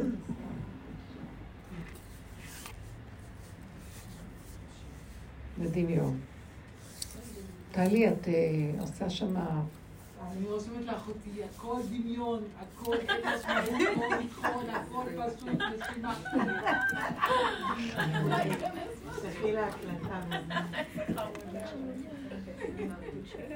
אנשים אוהבים את הדמיון, הם אוהבים את המזוכיסטיות לא, הזאת, כי זה מחיה אותם. אנחנו צריכים, תדעו לכם, אם לא עוברים את. התהליכים כן, הפנימיים, לא הרבנית, יש. לי שאלה. כן. כן, אני לא בעולם. אני חיה מאוד מאוד בעולם. כן, אני מבינה בכל אותך. הצורות שיש, כן. את מכירה. אבל לא בעולם. למה מה לא ראיתי אותך שמה? לא אכפת לי דווקא לא ראיתי. אותך. לא אכפת לי, באמת לא, כאילו לא, לא אכפת לי. אכפת לי, אבל לא אכפת לי. לא מדליקה חדשות, אנשים מדברים איתי על פוליטיקה, אני מתחילה לשיר, כאילו אני זזה, אני מתחמקת כזה, כמו שהרבנית לימדה, אני עונה לטלפון. עכשיו בסדר, אני בטוב. כל מי שמסביבי, גמור. הרבנית, כאילו אנשים יש להם צער שאני לא מכירה. את מבינה. על מה אני מדברת? איך- ניגענו? נכון. עכשיו. אני לא, גם לא מחפשת להיות צדיקה ולהציל אותם, זה לא התפקיד שלי. אבל כואב לי הלב עליהם, מה יהיה איתם? זה מה שעכשיו. הם גמור, כאילו, מה הם יעשו? שהם לא חסרים, שהם לא איזה ככה. אני אומרת לכם שיהיה מצבים שאנשים כבר לא יוכלו להיחלץ מהמצב הזה. זה לבד יאכל אותם בעצמו. אנחנו צריכים ל... אם כואב לך, אז תבקשי רחמים. עליהם. אבל אני לא מבקשת עליהם רחמים, אני אומרת לו, אבל העם שלך בצער. כן. אתה תיכנס, אה, אני כלי שלך. שעצם זה שאני פה, הם יפיג להם את הבלגן. וגם יעורר אותם להכיר שהם לא עובדים זה. טוב. תדעו לכם חברה, הנקודה. כן. הוא שם אחד פה, אחד שם, אחד כאן, ובעולם, הוא לא רוצה שנשב. ובעולם, ודרכנו הוא פועל בשקט. אז זה מה שרציתי לשאול. כן. מותר לי לעשות את זה. אפילו צריך לעשות את זה. כי נגיד הייתה איזו סיטואציה שהרגשתי שהצער של הבן אדם שמולי בא אליי, אמרתי, לא, אתה לא תיגע בי. יפה. אז אמרתי, השם, תעזור לה. איך אני אעזור לה? תעזור. לה. ואז עשינו, כאילו סתם ישבנו, פתאום התחלנו לדבר על דברים, ואז היא יצאה מה... כאילו מה... זה שהיה לה על הפוליטיקה. ואז כשהיא חזרה הביתה, אז היא אמרה לי, איזה מזל שיש אותך. ו- ורק כשאני באה אלייך, אז אני לא מרגישה את את לא זה. מבינה. ויום למחרת היא הייתה הכי עצובה בעולם עוד הפעם. אבל לא היה לי כוח להציל אותה. נכון. האמת, האמת, הייתי עסוקה במשהו אחר. שלא תגזים כל יום מבעל. אבל היום הצלתי אותו, אבל- אבל זה בסדר לעשות את זה. זה לא רק שזה בסדר, בשביל זה אנחנו פה. בשביל זה עברנו את כל המהלכים. רק היא עב- היא עבדה מאוד יפה. בהתחלה היא אמרה, לא, לא, אני הולכת לה- להידבק בעצבות שלה, לא בא לי. אני לא רוצה, זה לא בשבילי. כי אנחנו ישר ב- בתודעת עץ הדת מתנדבים לעזור לעולם ונופלים במאורת הנחשים והקרבים. זה חסר וזה לא נהנה. אז מה הועילו החכמים בתקנתם פה? וכל עבודתנו להיזהר מזה, זה לא אני. ואז אני באה עם השלילי שלי, אבא, אני לא צדיקה, לא יכולה, לא זה. חי וקיים. עצם הדיבור וההכרה שיש כאן מישהו שהבאת סביבי, אני לא יכולה, אבל בכל אופן רחמנות על העולם. ואני לא יכולה לעשות כאילו אה, אני לא רואה. אז אני מעבירה אליך את ההרגש שעובר עליי, או את הנקודה שלי. גם אני, אני מעבירה אליו את זה שאין לי לב. אני אפילו לא מרגישה כבר, אני רק אומרת לו, אתה רואה שאין לי לב? השכל שלי מדבר אליו. שהשכל אומר שהיה צריך שיהיה אכפת לי. ואז הוא אומרת לו, אני מתוודה את האמת, הכי אמת שיכולה להיות. אבל אין לי לב שיהיה אכפת לי. אז תקום ותיתן לב, ושזה יהיה שלך, לא ממני. אתה תתגלה במצב ותעזור לעולם שלך. חייבים להביא כאן ישועה לאנשים. נו, אה, כתוב בפרק ע"ב בתהילים, אלוקים משפטיך אה, לשלמה, משפטיך למלך תן וצדקתך לבן מלך. ידין עמך בצדק וענייך במשפט. יישאו שלום לעם וכבעות אה, אה, מצדקה. אה, יציל אני משבע וגוזל, ואביון מגוזלו. אדם שאין מושיע לו, אני לא זוכרת. אז תבינו, זה איך הוא הציל, זה האור של משיח, איך הוא מציל. אני לא עושה מלחמות, לבד זה קורה. כי כשאני, האדם עושה, וזה הבחינה של טבע, אז האדם מתערב ועושה פעולה. כשהשם מתגלה, לא ניכר שום פעולות, ויש ישועה. אה, מה קרה? איך? התהפכות.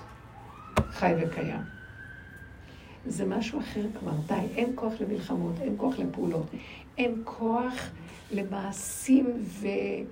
שיש להם אחד ועוד אחד שווה וחשבונות ודרך טבע של משמעות ופרשנות. לבד דברים יקרו והכל יסתדר. זה הזמן הזה עכשיו. זהו זה, תנו לו להתגלות. תנו לו להתגלות. זה לא מקום שלנו לעשות פעולות. וכשאנחנו במקום הזה עושים פעולות, אנחנו הורסים. רק יש פעולה אחת, זה, זה שאנחנו אומרים לו. זה כמו אישה בצירים האחרונים של הלידה. היא כבר לא, אסור לה לפעול מצד רצון לעזור. צריכה להרפות. אבל כשמופיע הציר, היא כן צריכה לתת שם דחיפה. אתם מבינים? זה הנקודה. זה בדיוק אותו דבר. זה, זה עוד מה שנשאר בסוף, בסוף, בסוף. נכון או לא? אני לא זוכרת, זה מזמן היה. שמה זה, וזהו זה. גם הציר קורה מעצמו. איך? גם הציר קורה מעצמו. הציר קורה מעצמו, ובכל אופן נדרש לתת איזו נקודה ממני, אה, הציר קורה מעצמו. בא עכשיו כאב של בן אדם לידי. נדרש ממני לתת לו את זה, למסור לו את זה. זה כן. זה רגע עוד אחרון של עוד עד הרגע האחרון. הוא דורש ממני, אם יש עוד ישות קטנה של בחירה, אני חייב לתת לו. זה יסוד את זה ה... לא הבנתי, מה זאת אומרת? אם בא אדם עם כאב מולי, במקרה שלה כאב לה עם אותו אדם, אבל אם אני לא כואב עם אותו אדם, אני לא צריכה לעזור לו. אז זה מה שקרה לי. לא כאב לי, אבל כאב לי שלא כאב לי. לא שכאב לי שלא כאב לי, אמרתי, עוד לא, השכל מה, של התורה אומר לי, לא אכפת לך. כבר מאף אחד. אז אמרתי לו, אבא, אתה רואה לאן גלגלת אותי? קודם היה אכפת לי, אבל מהשכל, כי לב אף פעם אין לי. הלוא אנחנו חולים בגלות, זה נדמה לב. לב אין לי.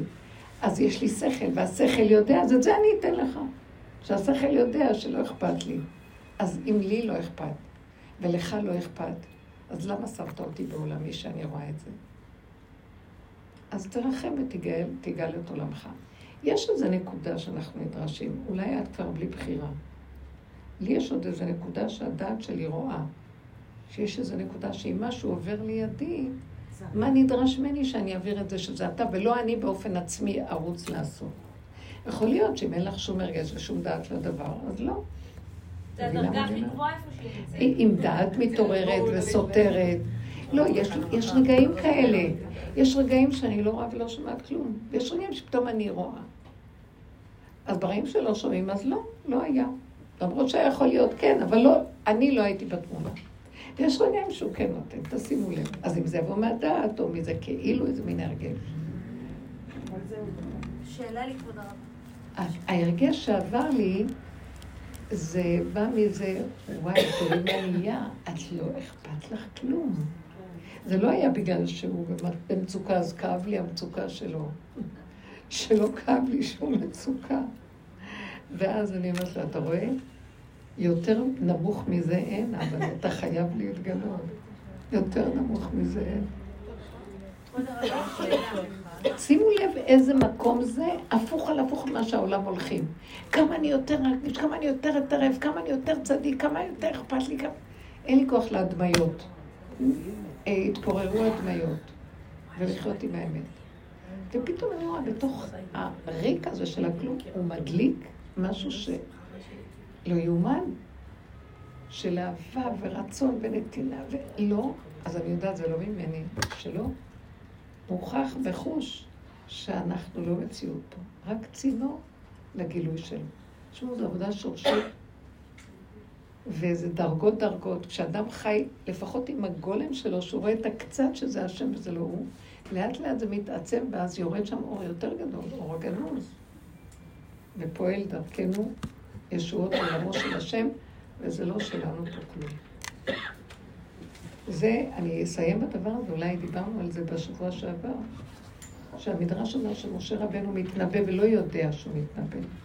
ולא יודע מתי השם ידבר איתו, ומי זה שידבר איתו, איזה רובד בבריאה. ואילו בלעם היה יודע דעת עליון, כי משה רבנו מסר את הכול, מה, לא יודע כלום. לא יודע, לא שלי כאן כלום. זה המקום שהכי יכול להתעורר האור הכי גדול בתוך המקום. כי אם לא, אדם עוד גונב שזה שלו ויש פה משהו. כן. כשבן אדם אדם רואה את נקודת הפגם שלו, אוקיי? אז, אה, אז הוא מקבל, הוא מחיה, הוא, הוא בכלל לא, הוא אומר הבנתי, הלאה, ראיתי, אה, הלאה. הוא לא, הוא לא לוקח, הוא לא נפגע מזה, הוא לא מזדעזע מזה. אבל מה כן הוא צריך לעשות? שהוא רואה את נקודת הפגם. כן. מה את חושבת שאנחנו עושים עם יסוד הפגם? הפגם הוא כמו המשבצת האחרונה, הטבעית, הפשוטה, תכונת האדם שהגיע למדרגת תינוק. זה נקרא הפגם בסופו. הפגם זה כשיש לנו תכונה בטבע והמוח גונב אותו. ומנקודה שילד נולד עם נטיות, תינוק נולד. אבל בעץ הדת הוא גדל וגדל וגדל וגדל, ונהיה אחר כך מפלצת. כעסן, צורח, חלילה הורג. אז זה גניבה של אותה תכונה על ידי האווירים וההתפשטות וההתרחבות של עץ הדת. ואנחנו עשינו פירוק, פירוק, פירוק, פירוק, וחזרנו ליסוד הראשוני הפשוט, תכונה. כל אחד ביסוד שלו. מה שאת זה לא מה שאני, ומה שהיא זה לא מה שזה, וזאת. כל אחד, מה נטייה? יש נטיות. ובנטייה של הסוד האחרון, שזה נקרא המשבצת של אה, הגבוליות שיש לאדם, כמו המבה, זה התכונה הפשוטה שלו שמה. עכשיו, התכונה הזאת, שבא משהו ומנגד אותה, הוא יוצא. כי אתה משיג את הגבול שלי, זה גבול חוק שנתנו לי, וזה לא פינוקים, זה באמת הגבול שלי. כשאני בסוף מביא את הפגם שפירקתי למקום הזה, זה כבר לא פגם, זה הכלי שדרכו השם מתגלה.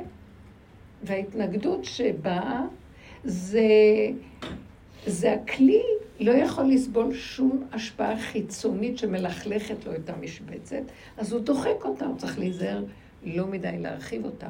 במקום הזה יכול להיות גילוי השם. על מה השם מתגלה? על העצים והאבנים? על תכונה, על כלי. זה הכלי של האדם, הטבע שלו. רב אושר היה אומר, הטבע של האדם זה המקום של גילוי השם. הפחד של האדם, אחרי כל העבודות שפירקנו הרבה פחדים, נשאר פחד אינסטינקטיבי פשוט קיים. נשאר יסוד של אש, כעס, יסוד ראשוני קיים. נשאר רגע של קנאה. מה שקרה לפנחס, זה הקנאה שלו באה מהמשבצת הזאת. ואז השם התגלה שם ונתן לו על הרציחה מתנה. תקשיבו, זה כבר לא הפרשנות של עץ הדעת, זה רציחה. הוא פשוט מיתק את הדין של מה שהיה שם, והופיע שלום בעולם. על ידי הפעולה. שזה הפך בעץ הדת, זה היו שמים אותו בבית סוהר. זה המהפך שאם אנחנו בפגם שלנו שם, בסוף, זה כבר אנחנו לא עושים את זה בכוונה, זה הגבוליות שלנו. היא הבת שלה התווכחה, ו... ולא הלכה עימה, ולה לא היה כוח בכלל להקשיב לה ולתת לה מילה, לחנך ולא שום דבר. והיא עזבה אותה, חזרה ליסוד של עצמה, גבולי. התגלה השם וסידר הכל. בלי שהיא תיתן לה מוסר, ובלי חינוך, ובלי להתווכח, ובלי להתנצח. אז זה מה שאנחנו מתכוונים. היסוד הזה הוא הטבע הקטן הפשוט, שאני לא צריכה לעשות איתו כלום. אני חיה בעולם, והסיבות בעולם מפעילות אותו איכשהו. ורק אני צריכה להיזהר לא ללכת איתו רחוק מדי החוצה, כי אני עדיין פה בסכנה. ולהתכנס איתו פנימה ולבקש רחמים. היא אמרה את זה מאוד יפה כאן. שבעבודה הייתה מישהי שלא הרגישה טוב, והיה לה כאבים עליה, והיא הייתה במצוקה ובסערה, והיה לה... אז עכשיו, היא פחדה שהיא תזוז, יזוז לה משהו מזה, והיא תתחיל לעזור לה ולעזור לה, ומה יש לך היום, ומה קרה לך, ולמה... אז היא נבהלה מזה והביאה את זה פנימה בחזרה. כי היא כל כך בגבול, אבל היא כן קלטה שיש משהו, אז היא אמרה, אני אביא את זה לגבול, ומהגבול יבוא משהו שיסדר את זה. אתם קולטות מה אני מדברת? בעצם לא לתקן את הפגם? איך? לא לתקן את הפגם? אני לא שומעת טוב. לא לתקן את הפגם? לא לתקן את הפגם שואלת? לא, אנחנו, הפגמים, בעולם המוסר של עץ הדת אנחנו כאילו מתקנים. כי אנחנו בחיצוניות, זה לא יפה שאני אהרוג מישהו בכעס. אז אני נזהרת שלא יצא לי החוצה מדי, כי אני כבר נגוע ב... אה, בהתפשטות של המחלה, זה מסוכן, אז אני צריך להיזהר, שאני לא אדביק. אבל באמת שאני חוזר ליסוד של הפגם הפנימי, אין לי מה לעשות שם. בחוץ זה כאילו אני מתקן, אני לא מתקן את המצב, שמתם לב? אני רק לא נותן לו לצאת החוצה, אבל לא תיקנתי אותו, נשאר אותו דבר. אין מה לתקן. יש לצמצם אותו ולחזור ליסוד הראשוני, כי ביסוד הראשוני, בשביל זה השם ברא את התינוק הזה עם התכונה הזאת, לא שנתקן אותה, שיהיה לו מקום איפה להתגלות בה, אין צורך בתיקון. התיקון הוא כאילו תיקון, כשאנחנו בתודעה של רחבות, ויכולים להזיק מבחינה חיצונית. כי יש לנו כבר את המחלה, אנחנו חס שלום, יכולים להדביק מישהו, אז אנחנו מתכנסים, כמו בקורונה, שמתם לב? פחדו שאחד ידביק את השני. עצם זה שאני מודה בזה בפני עצמי, זה, זה התיקון. בדיוק. וזה כל העבודה, אני רק שואלת... כל העבודה לא לתת לזה להתגלות החוצה, כן, ולצמצם את הרעלים שהתפשטו לנו מכל התודעה הזאת החוצה. ולצמצם אותם פנימה, אבל נשאר התכונה. התכונה, רב אושר היה אומר, כלי. אמרתי לו פעם, רב אושר כל כך הרבה, אני רואה שיש לי כעס פנימי כל כך הרבה, תפלל להשם שייקח לי את זה. אז הוא אמר, אם הוא ייקח לך, אז, איזה, אז איך תתחברי אליו? לא הבנתי אז מה הוא אומר. שייקח לי את הכעס, הוא אומר, הוא לא ייקח לך את הכעס. את צריכה לעבוד לצמצם את זה, ואז הוא מתגלה על הבסיס של האש, יסוד האש, הוא ברא וטוב, זה יסוד טוב. מזה יש חיים, אם אין אש אין חיים. אני אני אדייק את השאלה שלי. זוכרת, נגיד דוגמה, שאני קלטתי שאני מקנאה בבן אדם שהכי חשוב לי. מה יש לקנות בו? הוא בקרשים, כן? זה כבר, זה, זה כבר קוקוריקו באמת, לגמרי. ראיתי את הנקודה. טכנית. אני גם לא כעסתי על עצמי, הבנתי, אנחנו... יפה, יפה. בכלל לא היה מקום לכעס, בכלל לא ברמה הזאת. ראיתי את זה, עשיתי וי, אבל טכנית אני צריכה להגיד שמע ישראל, מה? אני צוחקת. טכנית? הסתכלתי וצחקתי. וזהו, והלכתי. צחקתי, איזה שאני תמיד, איזה חיה יש לה קנאה. תמיד אני אשאר, איזה, איזה חיה יש לה קנאה בטבע. הקנאה? קנאה? כן. נחש, אני חושבת. מי יש לו קנאה? יש חיות ויש להם צבעים ותכונות. כי רציתי להגיד משהו לשם באותו רגע, איזה משהו לעשות וי, שיהיה נחמד, כי תמיד אנחנו מתקשרים איתו, את מבינה מה אני אומרת? אז אז היית צריכה לחזור ולהגיד, זה מצחיק. במה אני מקנאה? הקנאה יוצאת והיא מחפשת להיתפס במשהו, אבל היא, היא צוחקת כאילו, כל הכוחות נופלים. אין במה להתאפס, כי היא רואה את הגיחוך. והיא חוזרת, מחזרתי את הקנאה להשם, הוא ברא אותה לכבודו, קחי אותה. אז אני אז אני אומרת לשם, זה שלך, קח את זה? זה שלך. תודה שלא נתת לי להוציא את זה החוצה ולקלקל, ותודה איך, כי אני צוחקת על זה. זה לא, הוא נתן לך לראות את הגיחוך שבדבר. מה יש לי לקנות? לא. וכשאני הייתי בחופה וראיתי, אני כמו ילדה קטנה, קיניתי בכל דבר. זה, זה לא היה דבר ש... אני לא הולכת לחופות, לא בגלל זה. איפה שיש רשות הרבים הרבה זה מסוכן. כי כל הזמן קיניתי. קודם כל קיניתי, למה אני לא... אני גם רוצה להתחיל את החיים מחדש ולהיות קלה, וחתן נחמד היה דווקא יכול להתאים לי, לא רע. וצעיר. כן. אין לי גיל, מה קרה לכם? ואחר כך עלה איזה רב חשוב לתת ברכה, ואמרתי, אבל אני אה, רבנית גם. לפחות, אני רבנית של כל הרבניות, למה לא קראו לי לתת ברכה? תקשיבו, זה היה בידור, וזה עבר לי במוח. מה ההבדל? אני יודעת מה השורש שלי. אני באה מהתוועדות החכמים הכי גדולה, במטיפתא דרקיע. צוחקת. אז איך זה יכול להיות שלא נותנים לי? וכן הלאה. הורידו אותי כאן בגוף כזה, ועם להיות עם שיער ירקות נשים, אבל אני משורש החכם. תעלו אותי לתת ברכה בבמה, מה קרה פה?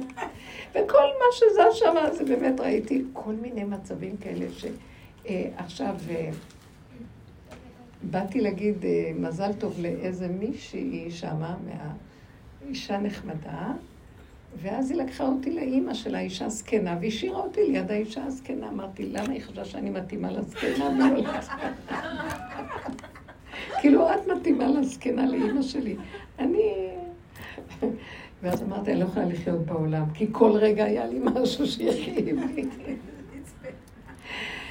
ואז, אה, לא יודעת, כל מיני דברים קטנים של רגישויות, ואמרתי, וואו, איך נהייתי יותר רגישה ממה שיותר, שמה שיותר. ואני לא יכולה לחיות פה בתודעה. פעם אנחנו חוספסים, לא רואים את זה, ומצדיקים את זה. כן, הרב נותן ברכה, תגידי, השתגעת. ודברים לא הגיוניים. ואני לא התביישתי להגיד להשם את כל הדברים האלה. ואמרתי לו, אבא לב, תשמע, אני לא יכולה, למה, למה אני לא זאת שימות החופה עכשיו? ולמה זה, ולמה זה לא ככה? ואני לא יכולה, אז לא מתאים לי פה. אתם מבינים? וצחקתי אחר כך ואמרתי, אמרתי לך את האמת שלי. אז אני לא רוצה להופיע במקומות האלה.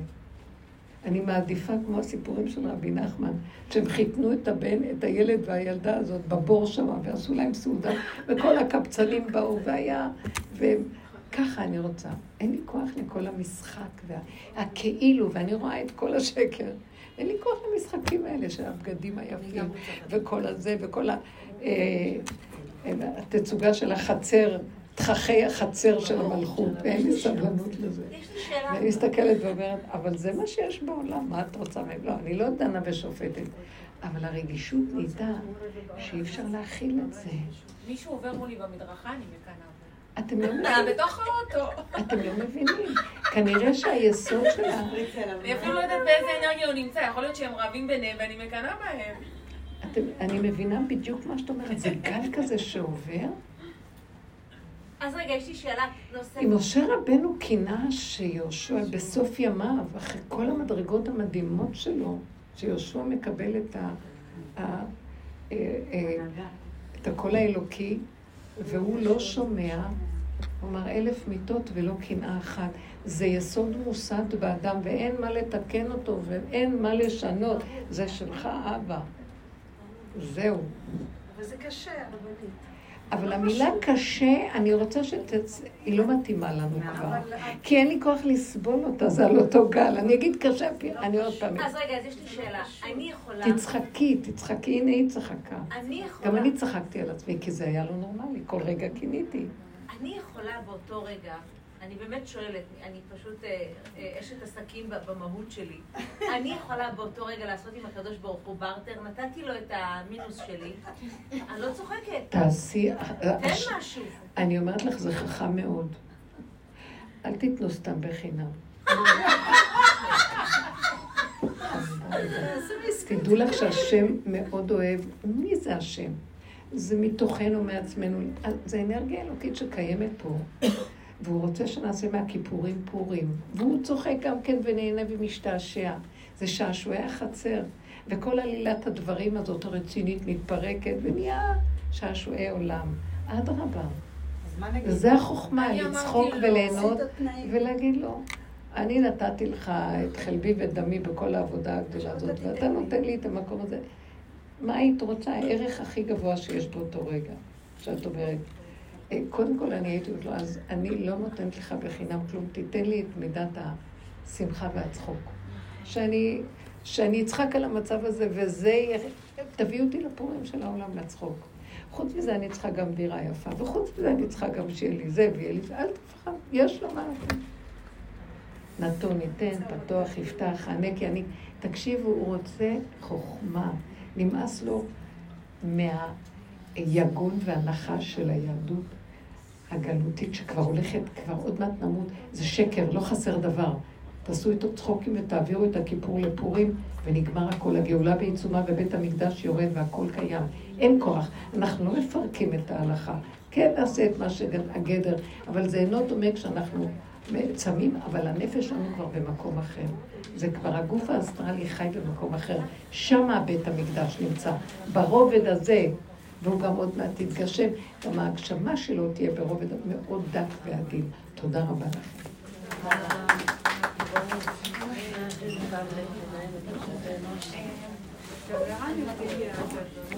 לי